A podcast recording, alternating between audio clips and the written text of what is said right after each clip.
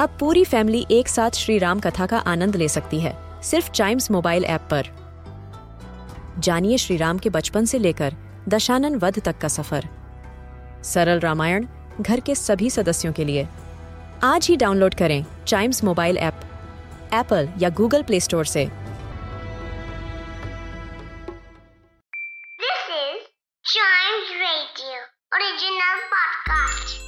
As Robert Frost famously said, poem begins in delight and ends in wisdom.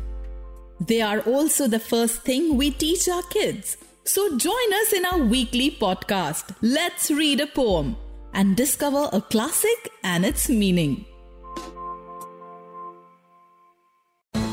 Whenever a child is born, there is an obvious celebration and jubilation in the house. The mothers are obviously ecstatic, and the father's joys know no bound. So, the poem that I have for you today is about feeling of a man who's just become a father. The title of the poem is A New Arrival, and it's written by George W. Cable. There came to port last Sunday night the queerest little craft. Without an inch of rigging on, I looked and looked and laughed.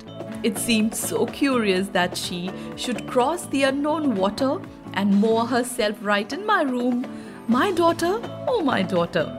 Yet by these presents witness all, she's welcome fifty times and comes consigned to hope and love and common meter rhymes. She has no manifest but this. No flag floats over the water. She's too new for the British Lloyds. My daughter, oh my daughter. Ring out wild bells and tame ones too. Ring out the lover's moon. Ring in the little worsted socks. Ring in the bib and spoon. Ring out the muse. Ring in the nurse. Ring in the milk and water. Away with paper, pen, and ink. My daughter, oh my daughter. This poem tells us about the happiness a father has when he looks at his daughter time and again. Because when a child is born, he or she becomes the educator for the father because he or she teaches responsibility, love, and care in a different form to him.